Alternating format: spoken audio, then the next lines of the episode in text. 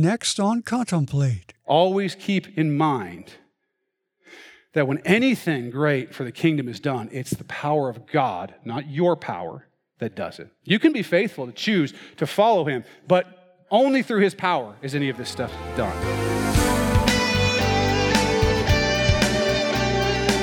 As we continue our study of Acts chapter 11, we'll see the Jewish believers start to preach to the Gentiles, and what an important and pivotal thing that was. Here's Pastor David. Let's move on. We've seen now that the church has come in uh, to accepting Gentile believers. Now we kind of um, go into kind of a little another section here. Let's start in verse 19. It says, Now those who were scattered after the persecution that arose over Stephen traveled as far as Phoenicia, Cyprus, and Antioch, preaching the word to no one but the Jews only. All right. We studied the persecution and death of uh, Stephen some time ago. We know that what happened is he got killed and everybody ran right? They dispersed, and with them they brought the gospel. God used this scattering to bring the word to the rest of the world, which he said they would do, be witnesses of him throughout the world. So they went to Phoenicia. So these guys, they're, they're, they're scattered out. They go as far as Phoenicia and Cyprus and Antioch. And when I start naming cities, you know you're going to get a map. And so we got a map. And as you look, there on the coast of the Mediterranean, you will see Phoenicia. Okay? Phoenicia starts about 75 miles northwest of Jerusalem um, at the southernmost point, and then it ends about 100 miles south of Antioch. You can see Antioch on the map um, at its northernmost point. Okay, that's that whole stretch. It's one of the areas where they're going. Another area is Cyprus, that island that you see. Cyprus was there in the Mediterranean. It's also where Barnabas was from. Okay, so they're, they're going there, and then, of course, Antioch. And Antioch, we're going to hear a lot about because Antioch is one of the major hubs of Christianity in the early world. Okay? This is a big city. This is the third largest city in the Roman Empire. Somewhere between 250,000 and 500,000 folks. Um, they estimate 30 to 50,000 of those were Jews, Jewish people. Uh, and this was uh, a, a big city. At that time, that was a very, very big city. And about five miles south, they had this sanctuary temple thing to Apollo. Um, not Apollo Creed, that's a different guy. But there was, there was this uh, idol named Apollo, and they had this thing, and they would do these religious rites and these ecstatic, uh, you know, religious ceremonies and stuff. And so it was very, very pagan. In fact, Antioch was very was known to be immoral, right? So immoral that those in Rome, which was not exactly Sunday school, right? Rome was a, a, pretty immoral place if you know anything about history. Those in Rome were saying that the, the, the Antioch was having a bad influence on Rome. That's how immoral Antioch was. These were pagans. Yeah, there were some Jewish people there, but most of them were Gentile, idol worshiping pagans, and they were known for their immorality. Okay? So Antioch is kind of this really messed up places. Okay? And then we see that they've gone to these places, but right now they're only preaching to the Jews. Now look, look at the next verse. But some of them were men from Cyprus and Cyrene. Cyrene is in northern Africa. If you put the map back up, you'll see that. Uh, it's, it's just, just directly south of Greece, but on the African continent in northern Africa. And these guys are actually probably from Cyrenaica, which you can see on the map there, as opposed to uh, the actual city of Cyrene. But these guys were from this place, okay? Now, how do we get guys going out from Jerusalem from these places? Remember what we talked about earlier. There were all these people at Pentecost from all over that had come to Jerusalem for that, that feast, right? And they became Christians. I think a lot of them stayed there. And then when Stephen was killed, a lot of them went out. Well, they didn't go back to where they came from. They, they spread out and went to these other places, including Antioch. So that's where we see them. Okay? And it says, who, when they had come to Antioch, spoke to the Hellenists, preaching the Lord Jesus. All right, so um, this is an interesting uh, part of Scripture where there's some different ideas about what the word Hellenist means. If you remember back, if, you, if you've been here long enough, we talked about Hellenistic Jews Hellenistic Jews were Jews that were culturally Greek and spoke Greek versus what, we, what was described as Hebrews who were culturally Jewish and spoke Hebrew. right? And we had both of these in, in Jerusalem. In fact, it was the Hellenistic Jews that were leading the charge to kill Stephen. Uh, but we have both of those. Now, here we see this word Hellenist. And so there's some question about are we talking about Hellenistic Jews that they went to, or are we talking about Hellenists? In other words, Greeks, culturally Greek, Greek speakers, pagans, Gentiles. Um, I think the weight of the evidence based on context here is that we are talking about Gentiles. It wouldn't have been that interesting to mention that they were speaking to Hellenistic Jews. We already have that going on. And in the context of what's going on here, where the Gentiles have come into the church, it makes sense to me, my interpretation. I think the weight of those who, who would fall on this would probably say, we're talking about Gentiles, which is a big deal, as I told you, that they're actually going out. It's one thing for, for Cornelius to come to know the Lord. It's another thing for them to go out seeking after bringing Gentiles into the church. This marks a big uh, shift for the church from being a, a Jewish based church to being a church that's willing to go out and preach to the Gentiles. So here they are, and they're preaching, I think, to these Gentile folks, trying to get them to believe in Jesus. And it says this, verse 21 And the hand of the Lord was with them, and a great number believed and turned to the Lord. You'll notice we're not using numbers anymore when people come to the Lord. It was 3,000, and then we're up to 5,000. And now it's just, look, a great number of people, right? Just all these people are coming to Jesus because these guys have witnessed the resurrection, uh, and they're bringing this news of Jesus to these Gentiles, and they're turning to God. It says, the hand of the Lord was with them. And when we read scripture and you see the term, the hand of the Lord, what it means is, this is the power of God. So, these guys were faithful in going, but it was God's power that was doing the work. It was God's power that was doing the work. That's very, very important. Okay, it was through the power of God that these people were turning to Him. Always keep in mind that when anything great for the kingdom is done, it's the power of God, not your power, that does it. You can be faithful to choose to follow Him, but only through His power is any of this stuff done. You can, it's so easy to rely on yourself, right? I can do it. I can get it done. You know, in my timing, and I'll be in control, and I'll get this thing done when I want to get it done. But that's not the pattern. It's not the way it works. You've got to rely on God's power. When you rely on your own power, does that work out well for you? Because it doesn't work out well for me. Whenever I'm in my own power, bad things happen. God never intended you to be self reliant. Never intended you to be self reliant. It's a lie if you've believed that you were supposed to be self reliant. That's never been his intention. He's designed you to be in community with him and receiving your strength and power from him. Okay? Include your job, your family life, what you do in ministry, all of these things. Okay? You want to be a good father, mother, husband, wife, worker, whatever, your power's got to come from the Holy Spirit as a believer. C.S. Lewis talks about uh, a child going to his father and asking for a dollar so that he can buy him a birthday present. He uses some British thing like sixpence or whatever, but I'm going to use dollar because we understand that. He goes to his father and says, Hey, can I have a dollar so I can buy you a birthday present? And the father gives him a dollar. He goes out and buys the birthday present, and gives it to his father. Nobody thinks that the father is a dollar richer because he now has gotten this gift from the child. Everybody understands that it was the father's dollar that got him the gift. The child didn't have a dollar he had to get from the Father. But no doubt the Father is pleased and rejoices in the gift from his child, even though it's his own money, because he's rejoicing in the fact that his child desired to give him a gift. That's what it's like for us. It's what it's like for us in Christ, right? Lord, give me the strength to go out and do your will. Give me the power and the strength and the ability and the wisdom to go out and do your will. Then He grants us the strength, He gives us the dollar, and we go do the work. Right? We go do the work in His power.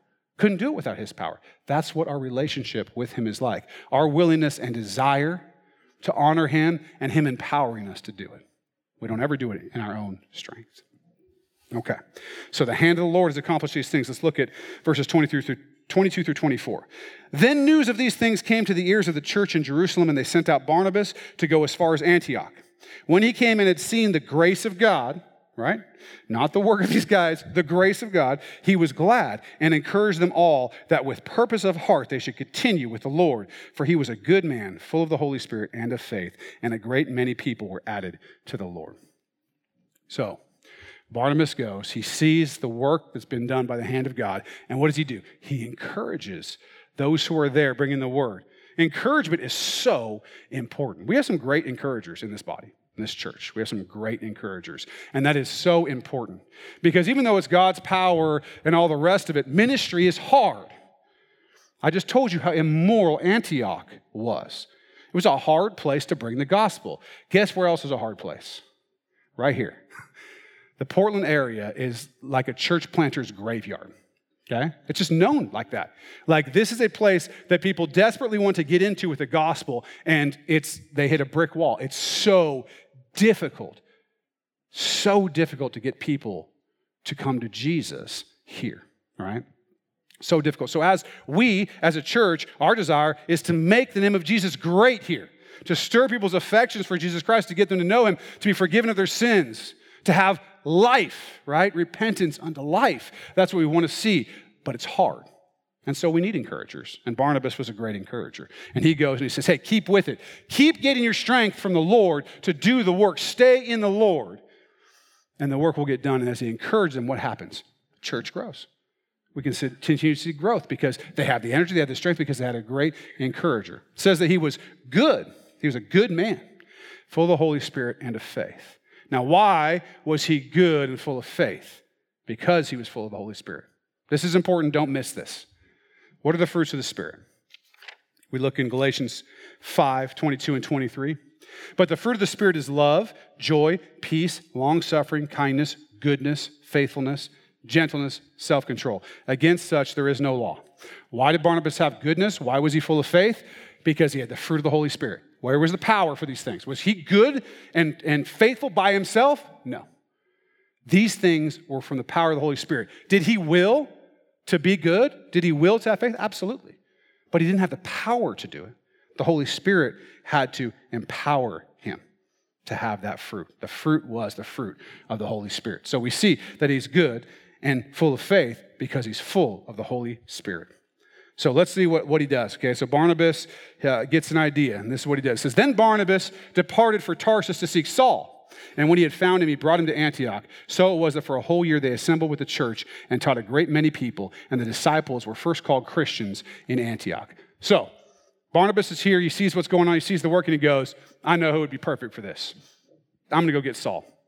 Speaks Greek, great arguer, knows the, the Jewish side, has been called to the Gentiles. I'm going to go hunt this guy down. So he does. He goes and hunts, hunts Saul down in Tarsus. He brings him back to Antioch. They hang out there for a year, okay, and do their thing. We don't know exactly what the end of that year was because the, those, the dates on the early part of, of Paul's ministry, Saul, who becomes Paul's ministry, we're not positive on. We're really good from in the 40s through 62 AD. We're, the dates are a little, we don't know for sure on these other things, but, but we know for a year they're there, right? Discipling the new church, teaching people coming to the Lord, people being discipled, people growing in the Lord, okay? So, um, we see that the Christians, that the, that the believers in Antioch are first called Christians there.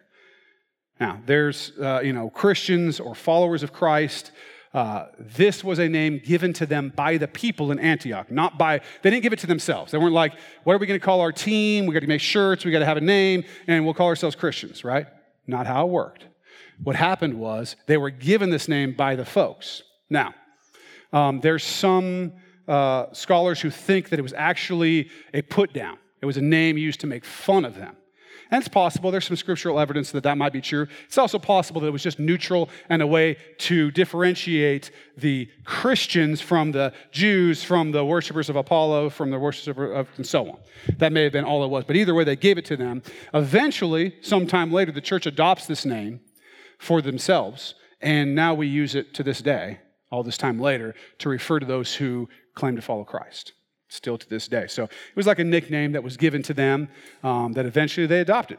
So it worked out. Uh, let's read the last four verses of the chapter, okay? 27 through 30. And in these days, prophets came from Jerusalem to Antioch. Then one of them, named Agabus, stood up and showed by the Spirit that there was going to be a great famine throughout all the world, which also happened in the days of Claudius Caesar. Then the disciples, each according to his ability, determined to send relief to the brethren dwelling in Judea. This they also did and sent it to the elders by the hands of Barnabas and Saul. So we meet Agabus the prophet. It's the first time we see him. We're actually going to see him again in chapter 21. Now we know that Luke knew Agabus. How do we know that Luke knew Agabus? Because in chapter 21, it's one of the we sections of Acts. In other words, where he starts talking in the first person about what's going on. So here, Luke is not around. But later on in Acts, there are sections of it where Luke was actually there himself, not just getting things from witnesses, but he himself was there. Agabus in the 21st chapter is a place where he was there. So we know we would have known him. He would have met him. So we know this guy, and he gives a prophecy here. He gives a prophecy in, in chapter 21. Both of them come true. In this case, this famine, uh, it did happen. It did happen during Claudius's reign. Claudius was the emperor who ruled after Caligula. Okay? 41 AD, he started his rule of Rome. And uh, during that time, there was this famine.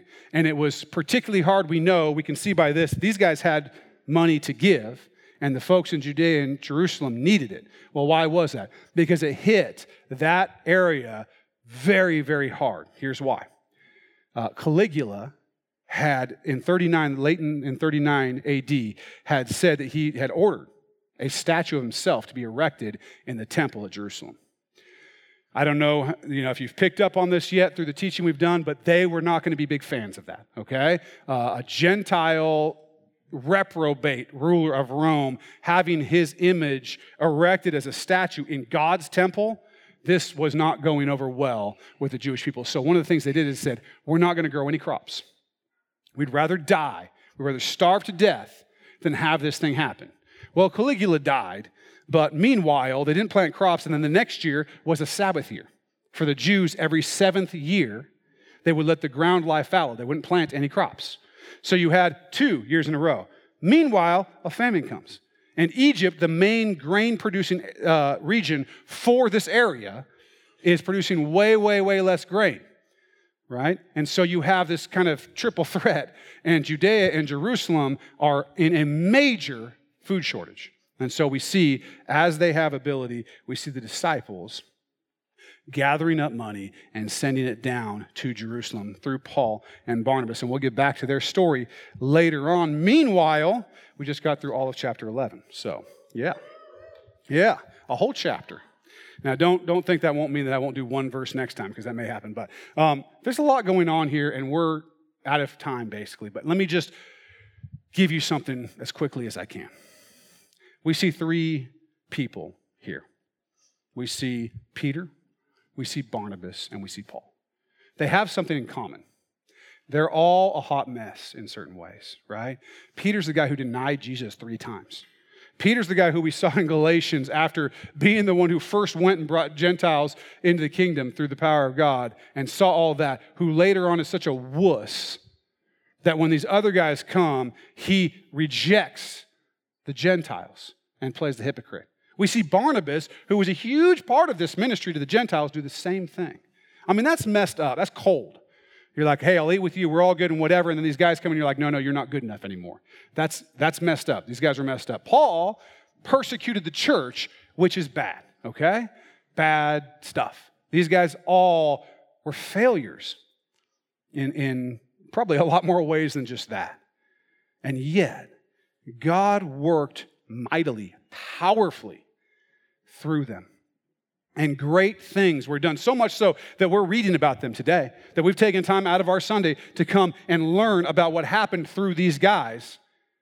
Here's what that says If you'll let God be the power, if you'll let God be the strength, He can do amazing things through you. And no matter what you've done or where you've come from, He can use you no matter how bad things have been, no matter, no matter what's happened, no matter what things, no, no, no, you don't know what my life looked like. Nonsense. Paul was out to kill everyone in the church, okay? And God used him in amazing ways. Let me just explain something to you. The extent to which you will be successful in accomplishing the things that God has for you will be directly related to the extent to which you will look to Him for your strength. One is the other. That's how it works. If anyone, there's a lot of guys that will go around, you can pay $19.99 and, and they'll send you their video or whatever where they'll tell you that inside of you is this untapped power. And you can do it all. There's nothing you can't accomplish. You can take on the world. You're the best. It's a lie. It's a lie. It was never the way you were designed. It's not in you. You were designed to be in relationship with God. The power that makes you effective and successful is the power of the Holy Spirit, period. It's the way you were designed. We've talked about this. This vertical relationship is everything, you and God. If you're wondering, why, am, why do I have all the, you know, why do I feel here? What I, because you will, because you were never made that way. You were always made to be in relationship with God. In this vertical relationship where you are the child asking for the dollar, and God is the one giving you the power.